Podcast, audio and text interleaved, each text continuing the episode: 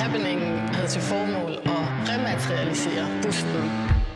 Så kommer der den her store tv-kanon op, tager fat i min arm og siger: Ingen racister i vores gader!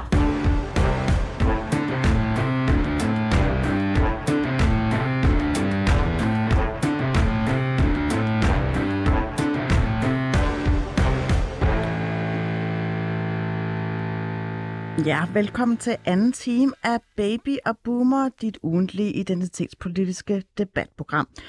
Og her i anden time, der lægger vi for alvor op til debat. Jeg har stadig Morten Hesseldahl med i studiet, hvor han skal assisteres som medvært. Nu får du rigtig lov til at være kritisk. Eller afklarende, uddybende spørgsmål, så vi alle sammen bliver klogere. Spændende. Jamen, jeg glæder mig til at se dig i aktion, fordi vi skal nemlig tale om en ny undersøgelse, som er udarbejdet fra Center for Nyhedsforskning under Roskilde Universitet i samarbejde med Foreningen Ansvarlige Presse. Og grunden til, at jeg har taget den undersøgelse med, det er, fordi den viser, at repræsentationen af minoritetsetniske danskere i nyhedsbilledet går den forkerte vej. Dem, vi stadig taler om, det er selve navnet på den her rapport, er faktisk det største studie af sin art herhjemme, og følger op på en sådan 5 år gammel tradition, fordi den bliver lavet hver 5. år. Og den nye undersøgelse viser så, at brugen af etniske minoriteter som kilde er faktisk gået tilbage, faktisk fra 4 til 3,5%. Og på trods af det, så er andelen jo af etniske minoritetsdanskere i befolkningen faktisk steget fra 12 til 14%, samtidig med, at uddannelsesniveauet er blevet højnet. Og jeg vil også gerne lige tilføje en yderligere kontekst, fordi når det gælder etniske minoriteter med rødder i ikke-vestlande, så er andelen faldet til 2,5% af kilderne i danske nyhedsmedier, mens gruppen udgør en 10. del af befolkningen. Og med studiet, der har jeg Allan Bøje. Du er næstformand hos Dansk Journalistforbund. Velkommen til. Tak skal du have. Vi står også lidt og venter på en anden gæst, men han er vist lige på trapperne. Det er nemlig Aydin Soei, som er sociolog og forfatter og repræsentant for lige netop Ansvarlig Presse. Men mens han snegler sig op af trapperne her på 4-7, så vil jeg gerne spørge dig, Allan. Er der noget i den her undersøgelse, som er beskæmmende, synes du? Jeg synes egentlig, det er et meget godt ord. Det er jo 3. gang, den her rapport bliver lavet. Første gang i 12, og så i 16, og så igen nu. Og andelen af kilder med anden etnisk oprindelse er simpelthen faldet for hver 5. år. Samtidig med, at andelen i befolkningen jo naturligvis er steget. Der bliver talt om direkte efterkommere, eller direkte indvandrere, og så om efterkommere. Og det er jo på samme tid, er vi jo i mediebranchen et sted, hvor vi har problemer med at få unge læsere, få nye læsergrupper ind. Vi har generelt som samfund et problem med den sammenhængskraft. Der bliver snakket om tillidskrise, der bliver snakket om, hvordan sikrer vi den demokratiske samtale. Og det er klart, hvis en stor gruppe på 12-14-16% af befolkningen ikke ser sig selv repræsenteret i mediebilledet, så kan det blive et problem for deres opfattelse af medierne, deres deltagelse i debatten.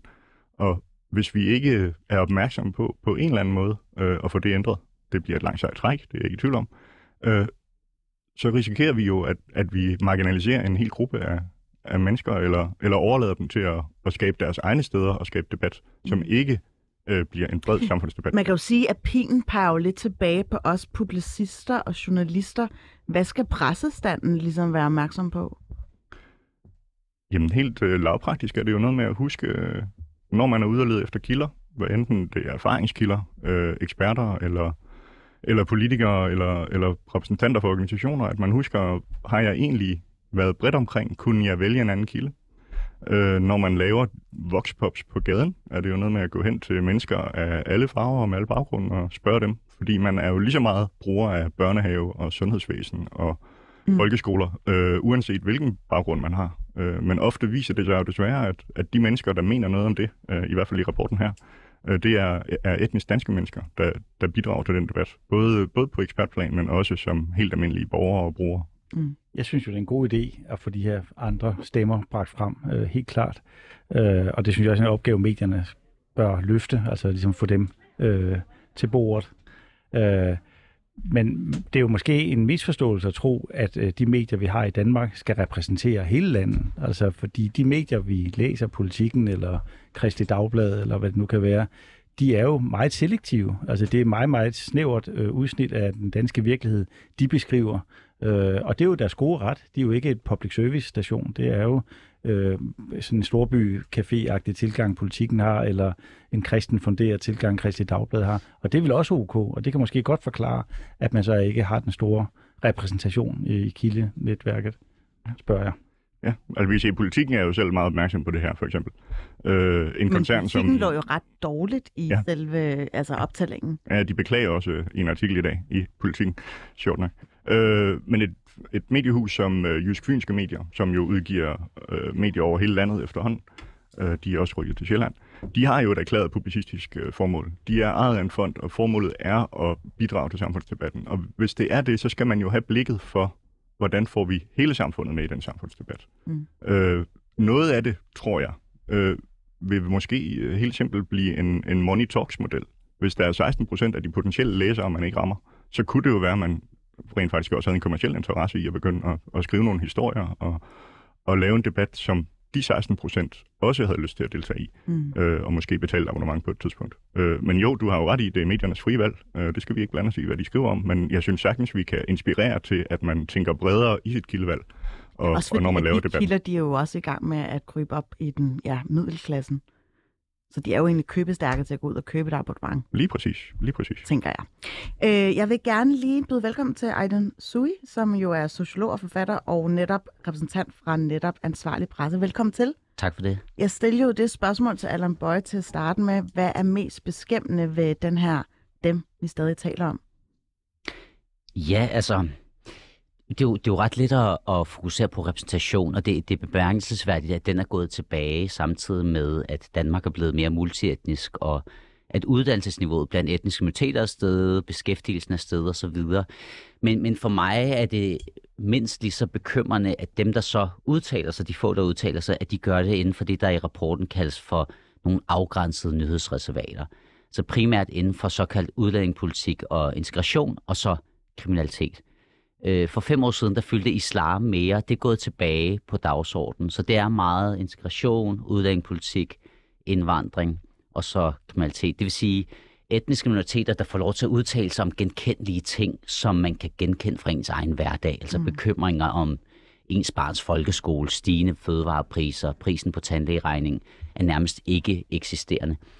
Det skaber jo ikke et særligt positivt billede af det at være medborger på tværs af etniske skæld. Mm. Og hvad er den største hurdle, hvis man kan sige det på den måde? Fordi at, jeg læste også i rapporten, at altså selve det at være en ekspertkilde med minoritetsbaggrund, det er fuldstændig fraværende eller ikke eksisterende. Mm. Så hvad er ligesom faldgruppen, at man hele tiden bliver portrætteret i de kontekster, som du lige nævnte før? Jamen, faldgruppen er jo, altså, som Morten nævnte før, så er der jo en virkelighed i forhold til by, og når du kommer uden for byerne, over halvdelen af alle landets etniske minoriteter er samlet på landets 10 største byer. Det vil sige, når du er i byerne, så lever man et multietnisk Danmark. Når man er uden for byerne, gør man ikke. De fleste danskere har ikke nogen personlig kontakt til etniske minoriteter. Og det er jo klart, at hvis du skaber dit portræt af, hvad det vil sige at være etnisk minoritetsborger i Danmark, udelukkende ud fra mediebilledet, og ikke stiller dig kritisk an i forhold til det, så er det ikke et særligt positivt billede. Fordi du ser kun etniske minoriteter udtale sig, når det handler om kriminalitet, integrationsproblemer og den slags. Ikke? Og hvorfor er det sådan? Ja, hvorfor er det sådan? Jeg tror, vi har jo et generelt problem i forhold til repræsentation i medierne, at eliten er i højere grad repræsenteret i spalterne, de højst uddannede, dem med højst indkomster, dem, der bor i byerne. Så hvis du måler det her på uddannelsesniveau, indkomst, beskæftigelse, vil du også finde en skævhed. Så der er en tidligere undersøgelse, der har vist, at grunden til, at etniske minoriteter ikke får lov til at udtale sig som såkaldte cases, altså hvor identifikationskriteriet er det vigtigste, er fordi, at man som journalist kan være bange for, at det støjer. Altså fordi man er bange for, at folk kommer til at tænke, hvornår kommer det der om integration, hvis du interviewer en, hvor det handler om at tage kørekort. Og det er jo klart, at det kan godt blive en selvopfyldende profeti. Altså, Nu var jeg med til at danne den her forening for 15 år siden og beskæftigede mig en del med det her. Der var en gang, hvor jeg så TV-avisen, og så var der en pige med tørklæde, som var brugt som case i et indslag, der handlede om at tage kørekort, og jeg brugte de første 30 sekunder på at tænke, hvornår kommer det der om integration? Det er jo klart, at jeg som brun medborger, der beskæftigede mig med problemet, siger til journalister, at de skal huske også at tale med etniske minoriteter som almindelige medborgere. Når jeg tænker, hvornår kommer det der om integration, så det er jo klart, at det kan være et problem, men så kan vi jo fortsætte herfra til evighed. Altså man kan sammenligne det her med den første kvindelige tv-vært, der kom på skærmen i 1973. Der var jo seerstorm, hvor folk brokkede sig over hendes stemme, at den var for lys, man kunne ikke koncentrere sig, make-up'en, at det distraherede osv. osv. Men jeg tror, at de fleste danskere, de har ikke et problem med at se en kvinde som tv-vært i dag. Så på et eller andet tidspunkt må man også træffe en beslutning om, at etniske minoriteter skal indgå på lige fod, også i historier, der ikke handler om kriminalitet eller integration. Så hvis du skulle ligesom pege på et konkret løsningsforslag, hvad skulle det så være? Altså, danske medier er jo statsstøttede i hoved og røv. Altså mediestøtten. Mediestøtten, og det er jo blandt andet, fordi vi har en idé om, at medierne bidrager til oplysning og til en offentlig samtale og dialog om det samfund, vi lever i. Så repræsentation tæller jo med der.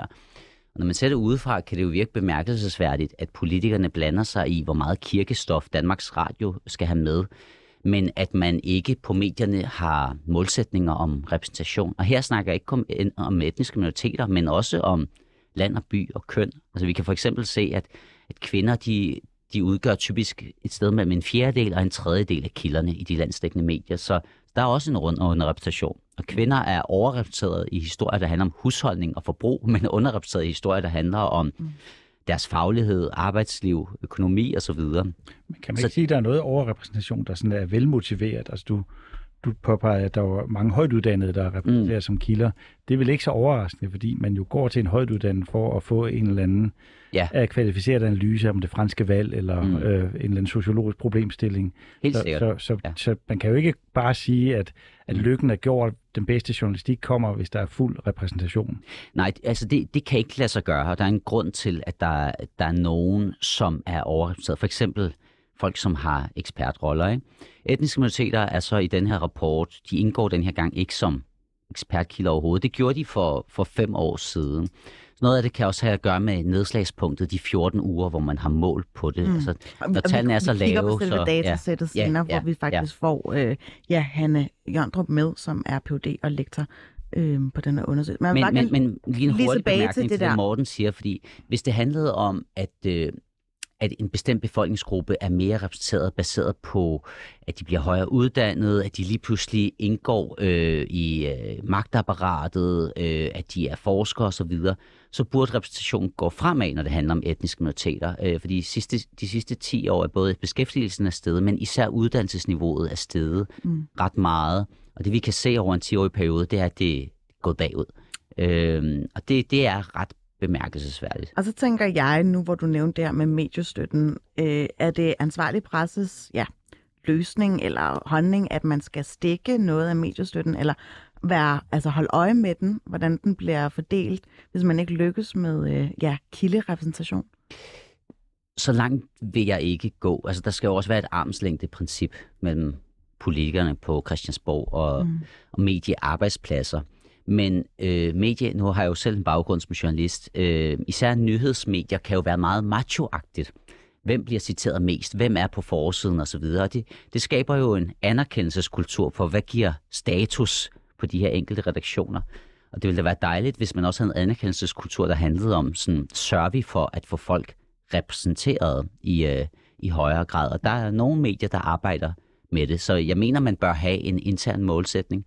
Så problemet er jo også, at når vi har udgivet de her rapporter, vi har udgivet 3 med 5 års mellemrum, vi er jo en frivillig forening, og det er sådan lidt som at stikke en finger i luften og tænke, hvilken vej går det, når du kun måler hver 5. år. I virkeligheden burde man måske måle på det her årligt, og så burde man tage pengene fra, enten skal de afsættes politisk, eller også skal det være Dansk Journalistforbund. Jeg tror ikke, at vi kan få få penge ind til en rapport igen om 5 år. Vi kan mærke, at det bliver sværere at søge fondsmidler til det her for hver gang, fordi de siger, vi har jo givet penge til det en gang. Men er det ikke vigtigt, nu tænker jeg på Dansk Journalistforbund, I har vel også en aktie i at holde øje med, altså hvilken vind, altså vinden blæser? Helt sikkert. Det her emne, vi er optaget af, det er også derfor, vi har støttet rapporten i den her omgang. Jeg er helt enig i, at armslængdeprincippet skal vi passe på i forhold til at stille krav til specifikt indhold og sådan noget. Det bliver hurtigt smagsdommeri fra politisk side. Der bliver jo af ministeriet allerede målt på, hvordan er repræsentationen blandt medarbejderne på de enkelte medier og i mediebranchen generelt. Det er jo også en vej at gå ved at gøre medieredaktionerne mere mangfoldige, være mere opmærksomme på det. Er det ikke noget med, at jeg tror faktisk, der er konkrete tal på, at mediebranchen faktisk er ret lidt divers og mangfoldig? Jo. I forhold til andre brancher. Det er der lavet en rapport om også, helt sikkert. På BBC har de sat gang i en ny strategi nu, hvor de snakker om 50-20-12, hvor 50 er 50% kvinder, 20 er 20% med en anden etnisk baggrund, og 12 er med fysiske eller kognitive udfordringer. Simpelthen i en erkendelse af, jo mere divers ens redaktion er, jo bredere blik har man måske også for forskellige kildetyper, og jo bredere slags historier kan man lave. Netop ud fra en idé om, at det giver nogle bedre historier, nogle anderledes historier, hvis man har mennesker med andre baggrunde end en helt klassisk etnisk dansker. Men det virker også bare som mangelfuld ledelse eller uprofessionel ledelse, hvis man kaster indvandrerstemmer, minoritetsstemmer kun til at tale om den type emner. Ligesom at hvis man kun gik til kvinder og bad dem om at forholde sig til børnepasning og make-up, altså det er jo en dumhed, som jo ikke gavner det, som medierne skal, nemlig at fremstille verden i al dens mangfoldighed. Så det er meget et ledelsesspørgsmål, synes jeg. Det kunne jeg være meget enig i. Og jeg tror ikke, at det nødvendigvis er dumhed. Jeg tror, det er vane. Altså, der er jo ikke nogen journalister eller ledere i mediebranchen, der møder på arbejde og tænker, lad os holde nogen uden for debatten i dag. Der findes heller ikke noget så dumt som. Men er det ikke også noget at gøre med de arbejdsvilkår? Nu står vi i et lokale her, hvor vi faktisk stort set er journalister, eller i hvert fald du har publicistisk baggrund og været kulturredaktør og så videre. Jeg tænker bare, altså vi lever jo i en verden, hvor nyheder jo hele tiden kommer pulserende ind, tækket ind som notifikationer på telefonen. Skal det ikke bare nogle gange gå hurtigt, og så er det jo bare nemmest at bare ringe til dem, som man kender i forvejen? Det er helt sikkert nemmest, og det er hurtigst. Og det er det her med vanen. Jeg tænker, noget man kunne arbejde med er jo at bygge altså kildedatabaser, der er nemt tilgængelige med. Jeg mangler en ekspert i fransk politik. Her er nogen, der måske ikke er hvide danske sociologer, men måske har marokkansk eller tunesisk eller noget andet baggrund, og rent faktisk måske taler fransk. På den måde gjorde det jo noget meget interessant. I stedet for at lave en masse regler, så satte de sådan nogle post-it op for hver gang de havde en kvinde som kilde, og hver gang de havde en mand som kilde. Og efter måneden var omme, så kunne de se, at hele væggen var farvet i en af farverne her, nemlig at der primært var mænd. Altså det gav i hvert fald en bevidsthed hos journalisterne, som også var adfærdsændrende, forstår jeg. Ja. Og nu ved jeg, at vi har Hanne Jørndrup med på en telefon. Hanne, er du stemplet ind her på en forbindelse? Ja. Med lidt besvær, men nu er jeg her. Nå, okay. Jamen, det skal jo ikke være nemt at være med i et program. Hanne, du er jo Ph.D. og lektor og har styret den her forskning eller optælling, Center for Nyhedsforskning. Og nu har vi snakket meget om, hvad der er mest beskæmmende, og vi kan ligesom tyde skriften på væggen. Men jeg tænker, at nu hvor du også er underviser på en journalistisk uddannelse, har selve uddannelsesinstitutionen ikke også noget at skulle have sagt her?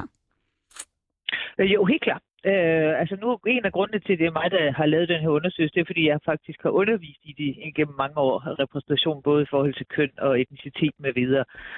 Men vi har faktisk de tre uddannelser samlet gået sammen om at sige, at vi må kigge os selv i sømmene, eller rettere få nogle andre til at kigge os selv i sømmene, og se om der er nogle barrierer eller begrænsninger både i optag, eller hvordan vi uddanner, eller hvad det er for en habitus, så at sige, man skal have for at kunne være journaliststuderende. Så det er helt klart vores egen ambition, som vi er gået sammen med Syddansk Universitet og Journalisthøjskolen om at kigge nærmere på, fordi det vi skal i hvert fald ikke være en ekstra blokade for, at man kan, at folk med anden etnisk baggrund kunne have lyst til at blive journalist, eller at vores studerende også i urimelig grad er med til at reproducere et nyhedsbillede, hvor det er hvide etniske danskere, som dominerer, som det har gjort hidtil. Men kunne det ikke helt være, jeg tænker, at det er også bare selv som journalist, som taler erfaring, men det er jo ret fordelagtigt i nogle henseender, fordi man trækker på et kildekartotek, som nogen jo synes er helt vildt dejligt, fordi du kan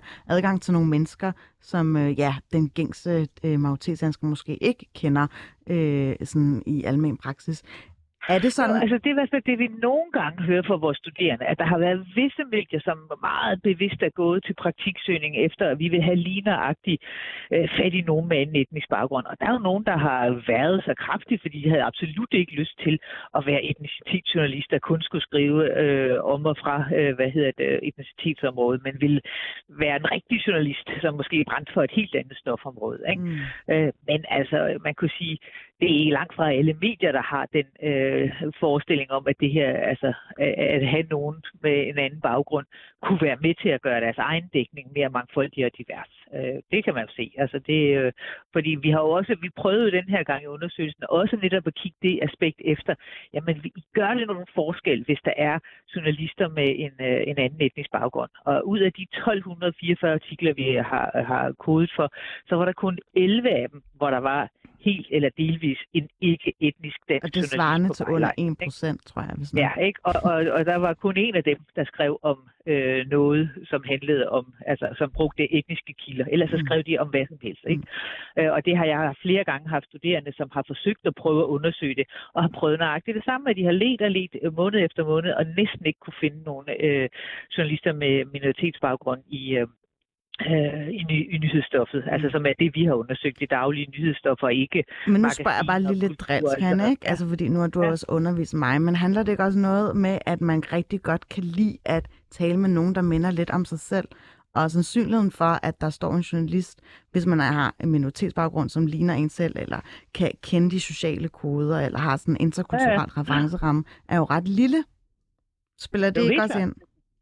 Jo, helt sikkert. Altså man kunne sige, nu har jeg jo lavet nogle undersøgelser, der både tæller køn og tæller etnicitet. Men hvis man på en eller anden måde kunne iværksætte en undersøgelse, der kiggede på social slagside, så vil man finde det andet i lige så vanvittig høj grad. Ikke? Altså det er jo middelklassen, folk der er noget ved musikken, som findes interessant. Ikke? Og den store brede befolkning, som arbejder eller hænger på kanten af arbejdsmarkedet, er jo meget, meget, meget sjældent i medierne. Og som også hænger sammen med, at vi kan jo se de undersøgelser, der er lavet af journaliststuderende, så rekrutteres de fra hjem fra sammen. Altså der er ikke vanvittigt mange mønsterbrydere inden for journalistikbranchen heller. Ikke? Altså det er borgerskabet og middelklassens børn, som vælger at læse journalistik. Ikke? Så der er, man skal passe på rigtig mange fronter som journalist, at man ikke bare går ud med sin egen dagsorden og sine egne problemer og puster dem op til at være kæmpestore og glemmer, hvad der i virkeligheden er på spil for den store del af befolkningen. Jeg bliver nødt til at spørge ud i rummet også til de to andre herrer, og for den sags skyld også min medvært. Praller det her af på selve tilliden til medierne, altså den fjerde statsmagt, fra de her potentielle kilder? Det er svært at vide jo, men det er i hvert fald nogle mennesker, der så ikke deltager i den samtale, vi har sammen i massemedierne. Og jeg er enig i, at nogle af massemedierne skrumper jo. Det færre mennesker, det bliver en elite, der læser dem. Men der findes jo stadigvæk massemedier, som alle, eller i hvert fald rigtig mange, har adgang til. Og hvis der er befolkningsgrupper, der ikke ser sig selv spejlet der, og det de går op i, og det de interesserer sig for, og deres hverdag og liv, så er det, at vi risikerer at have en hel gruppe, der slet ikke følger med i debatten. Integrationsministeriet fik faktisk lavet en undersøgelse for efterhånden 10 år siden omkring etniske minoriteters tillid til medierne, som viste, at 70% ikke havde tillid til medierne. Og hovedforklaringen var, at de ikke kunne genkende sig selv i det danske mediebillede. Mm. Man kan sige, at når det handler om forældregenerationen af indvandrere og flygtninge, så betyder det selvfølgelig noget, at det er nogen, som er udvandret eller flygtet fra lande, hvor man typisk har mindre tillid til medier, og hvor der generelt er et lavere tillidsniveau, men når det handler om efterkommere i Danmark, kan vi se, at deres tillidsniveau er det samme som majoritetsdanskere, men noget tyder på, at der er en større mistillid til medierne, og det tror jeg ikke, der er tvivl om, at det hænger også sammen med mediebilledet. Altså, at du ikke ser dig selv portrætteret, som du ser dig selv. Mm. Altså, når du ser nogen portrætteret, som ser ud som dig, så handler det om kriminalitet eller integration, ikke? Du skyder bare ind, Hanne. Ja, men det er fordi lidt forlængelse af det, Aydin siger, så altså det, vi har kunne se igennem undersøgelserne over tid, er jo også, at når vi endelig kunne finde, og her er der pænt mange minoritetskilder, jamen så har det været i historier, hvor de på en eller anden måde, altså det vi kaldte nyhedsreservater, blev problematiseret, blev fremstillet i en andenhed som indvandrere. Ikke? Og det er da muligvis en del af ens problemstilling, men man er jo også en, der går i skole, der går på arbejde, som betaler skat. Altså der er jo en masse andre, det er de der helt almindelige problemstillinger, som jeg synes er det største problem. Altså, vi har jo lokaliseret et hav af emner, hvor der er mellem 95 og 100% etnisk danske kilder. Ikke? For eksempel skoleområdet, pasningsområdet. Altså, der er jo, det er jo institutioner, som alle borgere i Danmark er i berøring med, uanset, og det er ikke noget, hvor det kræver en høj uddannelse eller noget, for at have set dine børn i skole. Ikke? Men også de områder, altså det tænker jeg, det største forbedringspotentiale, der er for medierne, det er at begynde at inkludere indvandrerhistorier, hvor det handler om deres rolle som patient, som forældre, som et eller andet, og ikke deres rolle som indvandrer. Ikke? Og der kan jeg godt forstå, at der er mange med anden etnisk baggrund, der ikke har synes, det var fedt at deltage i medierne, hvis de hele tiden skal problematiseres eller stå for ansvar for alle mulige, der har gjort whatever i forskellige debatter. Ikke? Jeg synes, Hanne var inde på noget vigtigt tidligere også, fordi det er jo ikke kun et spørgsmål om etniske minoriteter, det er jo også andre typer grupper i det her samfund, som heller ikke bliver repræsenteret i medierne. Altså da Politiken sendte en journalist til Lolland Falster for at lave en reportage, så virkede det jo som en ekstrem arrogant storbyreportage, en slags antropologisk studie af de der særlinge, der boede på Lolland Falster, og folk blev rasende. Danmarks Radio er jo gennem rigtig mange år blevet kritiseret for, at deres tv-serie er sådan en skildring af Nørrebro og det indre København, hvorimod den bredere skildring af Danmark er udeblevet. Det er de så kommet lidt efter sidenhen. Men det er jo ikke kun etniske minoriteter, der ikke kan se sig selv i medierne. Det er også en hel masse, som ikke er storby-elite, café-drikkende typer, som heller ikke er til stede. Og det synes jeg, at det er derfor, jeg startede med at sige, det er altså også en ledelsesmæssig opgave at være opmærksom på det. Fordi det er også rigtigt, at journalister, de bliver rekrutteret fra den samme fabrik alle sammen. Det er den der middelklassens opvagte børn, som ikke var dygtige nok til en akademisk uddannelse. De kan så blive journalister, og de går så ind og laver et verdensbillede, som der er en hel masse mennesker, som ikke kan genkende sig selv i. Det er lidt lettere at komme ind på universitetet end på journalistuddannelserne. Ja. Jeg vil gerne lige kaste en tese ud i rummet også, fordi er mediebranchen ikke også bare lidt styret ud fra parolen om, at man den gode gamle sådan rip-rap-rup-effekt, at man ligesom hyrer nogen, som minder om ens egne kvalifikationer, eller sådan, man kan spejle sig i. Og det gør jo så, at der er rimelig mange færre om budet, og det bliver svært at rekruttere nogen, som kommer med noget helt andet. Jeg har ikke set nogen tal på det, men det er også min fornemmelse, helt sikkert. Jeg har ikke set det dokumenteret, men det lyder rigtigt. Altså, man kan jo sige, at desto flere generationer din familie har været i Danmark, desto lettere er det at komme ind på nogle arbejdspladser, som er eftertragtet, fordi du har et større netværk. Du har også nogen at spejle dig i, som kan opfordre dig til for eksempel at søge ind på en journalistuddannelse.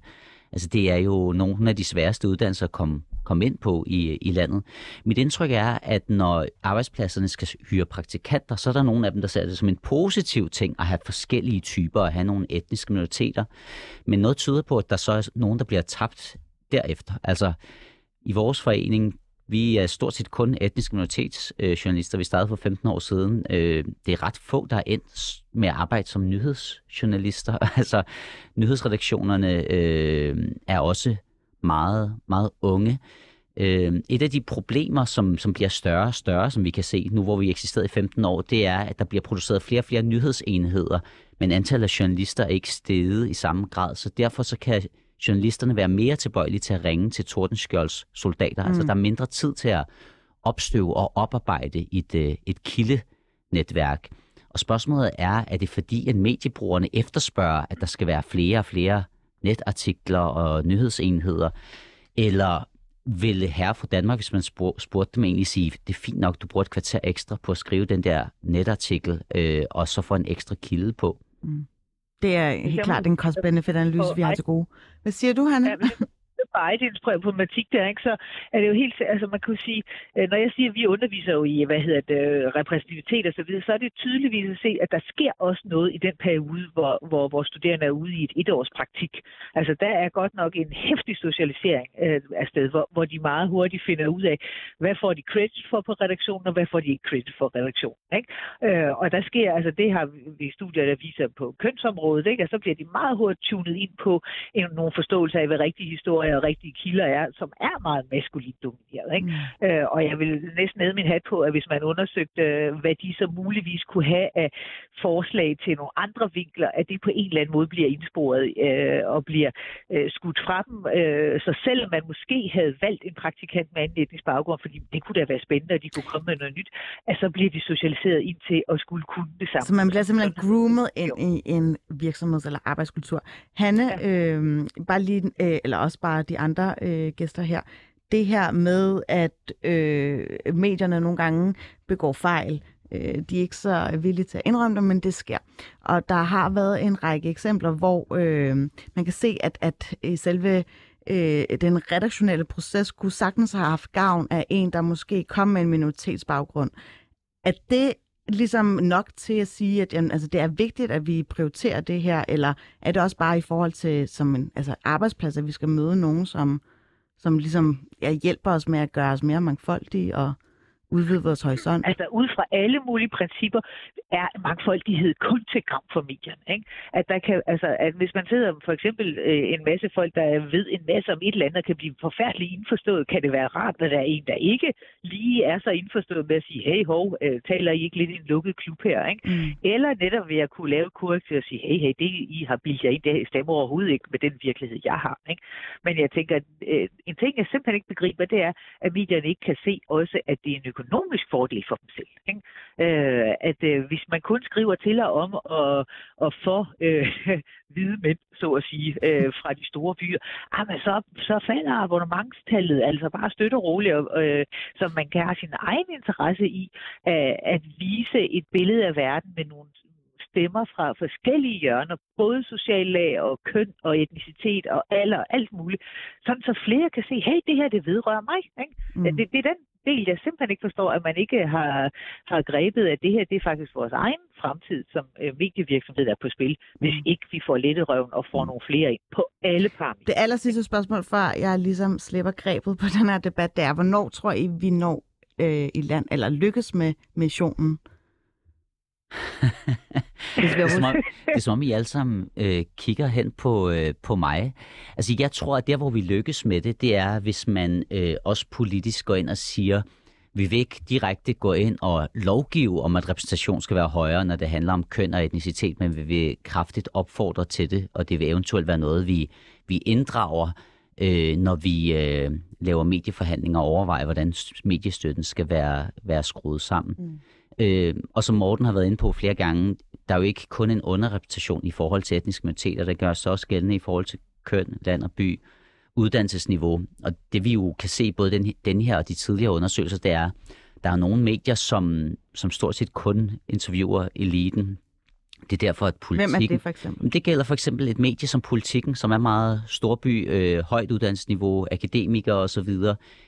Også Danmarks Radio, TV2 har en markant højere repræsentation af etniske minoriteter. Hvis du gik ind og målte på uddannelsesniveau, vil de formentlig også ligge højere, fordi de har skabt en kultur, hvor de ser det som positivt at gå ud og tale med almindelige mennesker og tale med dem, det handler om. Mm. Men Danmarks Radio, de udnævner halvdelen af deres journaliststab i TV-avisen som korrespondenter, og så interviewer de dem, ikke? Så det er journalister, der interviewer andre journalister. Så får du ikke en særlig høj repræsentation. På en måde synes jeg, at idealet må være lidt pudsigt, nemlig X-Factor. Fordi i X-Factor, der kan man se, at der er rigtig mange, der ligesom konkurrerer direkte på det her med at vinde den her sangdyst, og hvor der er meget, meget lille fokus på, hvor de kommer fra. Så det, synes jeg, er en af de første større programserier, hvor man netop ikke lod det etniske spille nogen videre rolle, men lod den her sangkonkurrence være det centrale, og det vil sige, at man faktisk respekterede de deltagere, der var i udsendelserne på en meget, meget fin måde, synes jeg. Mm. Man kan også godt sige noget negativt om X-Factor, men lige præcis der, synes jeg faktisk, de lykkedes. Ser de få du programmer. X-Factor, Morten? Jeg har været chef for X-Factor. Nå, okay. Det er ikke ensbetydende med, at man skal se det jo, bare fordi man er chef for noget. Men altså, man kunne sige, X-Factor er jo en ting, hvor der er sikkert også noget casting efter at nå en diversitet, og det er fint, at man gør det, men jeg tror også, jeg vil foreslå, at det, man kunne sige, samtidig de medier, vi har undersøgt, der er nogen, der på den ene eller anden måde, om det er gennem licens eller mediestøtte, får støtte fra staten. Mm. Og det er på ingen måde, altså, fordi hvis man kaster ordet kvote ud i mediedebatten, så går alle i flammer. Men man kunne gøre det, at man bad alle dem, der fik mediestøtte, om årligt at lave en rapport om, hvordan de håndterer mangfoldighed og diversitet i deres redaktioner og i deres, det de kommer ud med, om det er nyheder eller tv-programmer eller så videre. Ikke? Mm. Så blev man nødt til i hvert fald en gang om året at kigge sig selv i sømmen og sige, hov, det ser ikke særlig godt ud. Ikke? Det kunne være en ting, man kunne gøre. Simpelthen lave en mangfoldigheds- og diversitetsrapport en gang om året, så kunne det være, at man fik rykket lidt. Ikke? Hanne, det bliver i hvert fald afslutningsreplikken herfra. Du skal have tusind tak, fordi du gad være med på en telefonforbindelse. Tak. Også tak til dig, Allan Bøje fra Dansk Journalistforbund, næstformand, og tusind tak til dig, Aydin Soei, for at medvirke fra Ansvarlig Presse.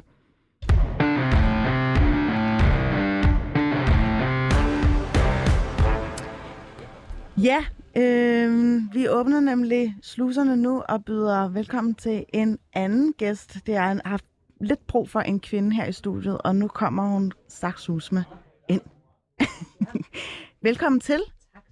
Gider du lige at stå ved en mikrofon? Heidi Rotbøll Andersen, du står lige der, fordi at du er direktør i Living Institute, der sidste år rådgav 175 kunder i 14 forskellige lande om blandt andet diversitet og mangfoldighed på arbejdspladser. Og vi har snakket repræsentation i omtrent 40 minutter, og det skal vi blive ved med. Ja. Det bliver godt nok med en lidt anden vinkel, fordi du har skrevet det her indlæg i Politiken for et par dage siden med selve overskriften. Også mændene er trætte af mænd. Ja, det er sådan, det er. Det er det, vi ser. Og så står der, Gud hjælp mig, spørg dig selv, hvorfor din søn har 7 gange større chance for at blive CEO end din datter. Ja, er det ikke mærkeligt? Synes du, det er mærkeligt, Morten?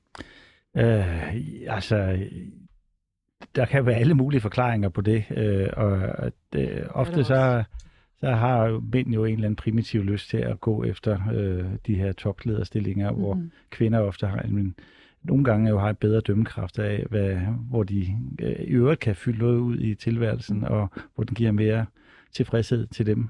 Så du siger faktisk, at der er en masse mænd, som er inkompetente i deres stillinger? Nej, jeg siger bare, at der er noget, der sporer mænd i hvert fald til at måske række ud efter lederstillinger, og hvor kvinder godt kan se, at de godt kan være andre steder i verden, og også være lykkelige ved det. Må jeg udfordre dig på det? Det er det, du er her for. Hvis du kan finde et studie, der bekræfter, at mænd er mere ambitiøse end kvinder, så bliver jeg så glad. Du kan se det på, hvem der laver startups i det her land, ikke? Altså, nu taler vi lederstillinger. Nå ja, men det starter jo ved, at du laver en virksomhed, ikke? Og der er jo en meget, meget påfaldende overvægt af mænd, der tager den chance. Og det er jo der, virksomhederne starter. Jeg forstår godt, at kvinder gerne vil ind i bestyrelseslokalerne på de etablerede virksomheder, men jeg forstår ikke, hvorfor man ikke vil være opmærksom på, at hele den her startup, det er jo meget, meget enkelt, fordi alle kan jo starte en virksomhed, og det er jo mænd, der gør det. Ja, og der er en tendens til, at flere og flere kvinder faktisk gør det. Især når man kigger på amerikanske tal, hvad vi jo ikke skal i dag. Men når vi taler om, når du spørger, Filiz, hvad er det med mændene, der er trætte af mænd, som der står i overskriften på den her artikel, så refererer jeg til i virksomhederne, altså i virksomheder globalt, der ser vi i højere og højere grad, at mænd faktisk heller ikke længere kan holde ud, at der er den her ubalance, kønsmæssige ubalance i ledelseslagene. Mm. Fordi det vi ser, det er jo på entry-level der. I bunden af organisationen, der er det som regel 50-50. Og der er det stort set i hele verden. Er det kvalitativ data, hvor man kiggede på, okay, de har faktisk den her forklaring eller årsag til, hvorfor de synes, at mænd er trættende? Ja. Jamen, når vi så går ind, fordi det vi gør, det er at gå ind og lave inklusionsmålinger, som viser, hvordan har folk det så, når de er kommet ind ad døren i virksomhederne. Og dels kan vi jo så se, at på alle lagene er kvinderne mere ambitiøse end mændene. Ligegyldigt, hvor håbløst det ser ud. Selvom de kan se, at der er ikke nogen kvinder i topledelsen, så vil de gerne stadigvæk op i topledelsen i højere grad end mænd. Og det er ret vildt, at vi ikke kan finde undersøgelser, som viser, at mænd er mere ambitiøse end kvinder, når det kommer til at få topstillinger, eller bare komme op i lagene, i virksomhederne. Mm. Men man kan sige, at det vi så også ser nu, det er en tendens til, at flere og flere mænd siger, jamen, når nu jeg møder ind hver morgen på arbejdet, og jeg har medvind, altså jeg har medvind ind ad døren, op ad trapperne, helt op til de øverste ledelseslag.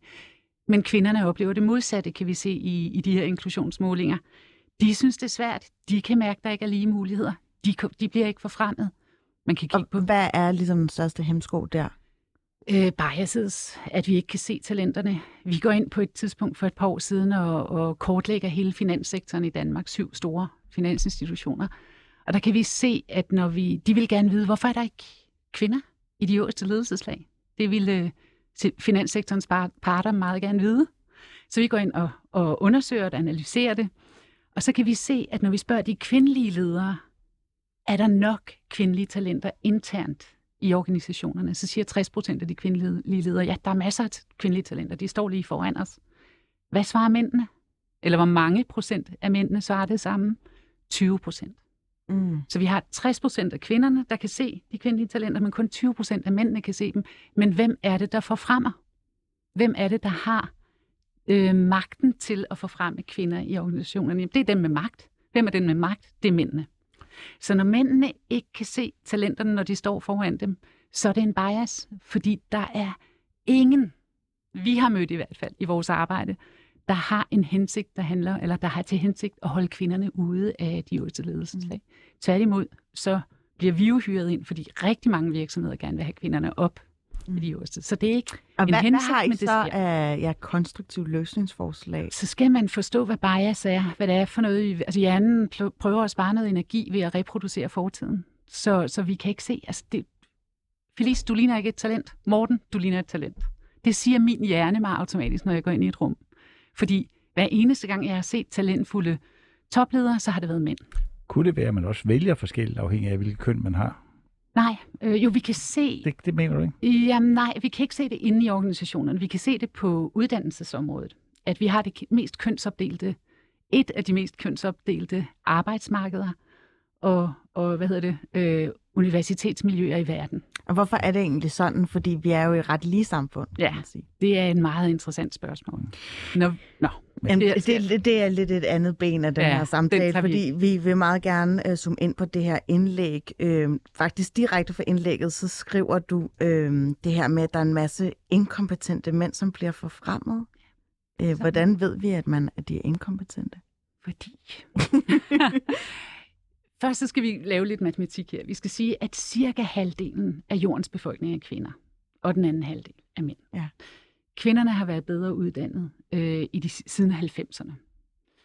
60% af dem, der går ud af universiteterne på verdensplan, er kvinder.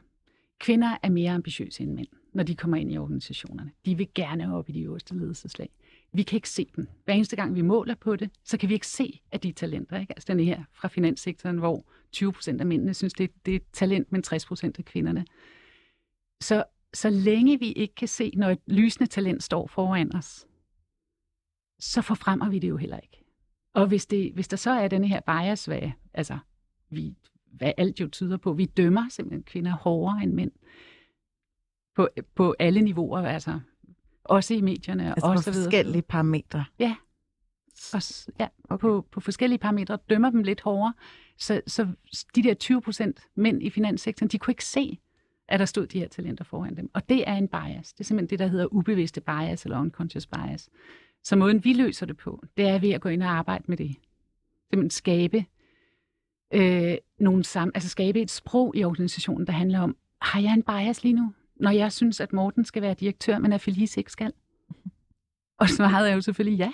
Selvfølgelig har jeg en bias, men det har vi jo alle sammen. Vi er alle sammen vokset op med Mad Men eller Game of Thrones, eller hvad ved jeg. Vi er jo alle sammen vokset op i en verden, hvor kvinder gør det her, og mænd gør det her.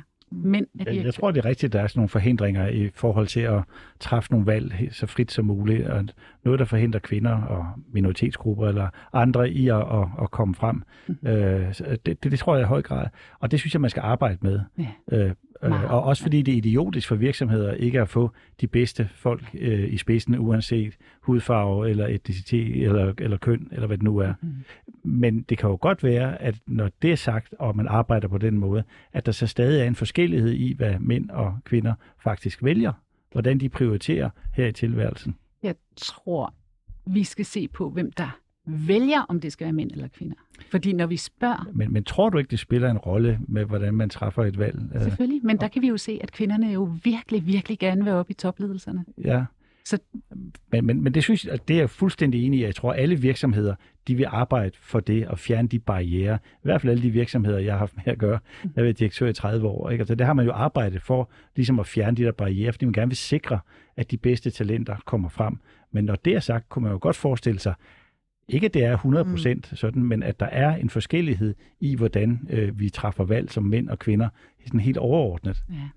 Jeg kan ikke bekræfte, Morten, fordi når vi går ind og ser, hvad det er for nogle tiltag, vi har jo arbejdet med det her, eller vi har snakket om kønsbalance de sidste 20-25 år, ikke? Altså... Men der er nu for eksempel 4 millioner ukrainere flygter nu her, ikke? Og det er kvinder og små børn, der står og banker på døren.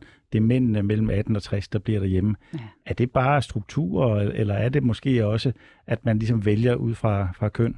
Jeg tror, at det er fordi den ukrainske hær har mange mænd og færre kvinder. Men er det ikke også fordi, de har fået det at vide af selve herrestaben, eller ligesom sikkert. Dem, der har udstedt? Jo, sikkert. Men det er helt sikkert rigtigt, men kunne man også forestille sig, at der lå nogle andre... Jeg ved ikke, hvad tænker du på? At der er en større tendens til, at kvinderne vil tage med deres børn, og at mændene forventes at stå derhjemme og forsvare deres land. Så grunden til, at vi stort set ikke har nogen kvinder i topledelsen i danske virksomheder, er, at kvinderne går med børnene hen over landegrænser. Men det virker, som om, at der er en stor naturlighed, når danskerne ser, at det er sådan, det sker. At det er mødrene, der står med deres børn der, og at der er en naturlighed i at tænke, at det er mændene, der står derhjemme.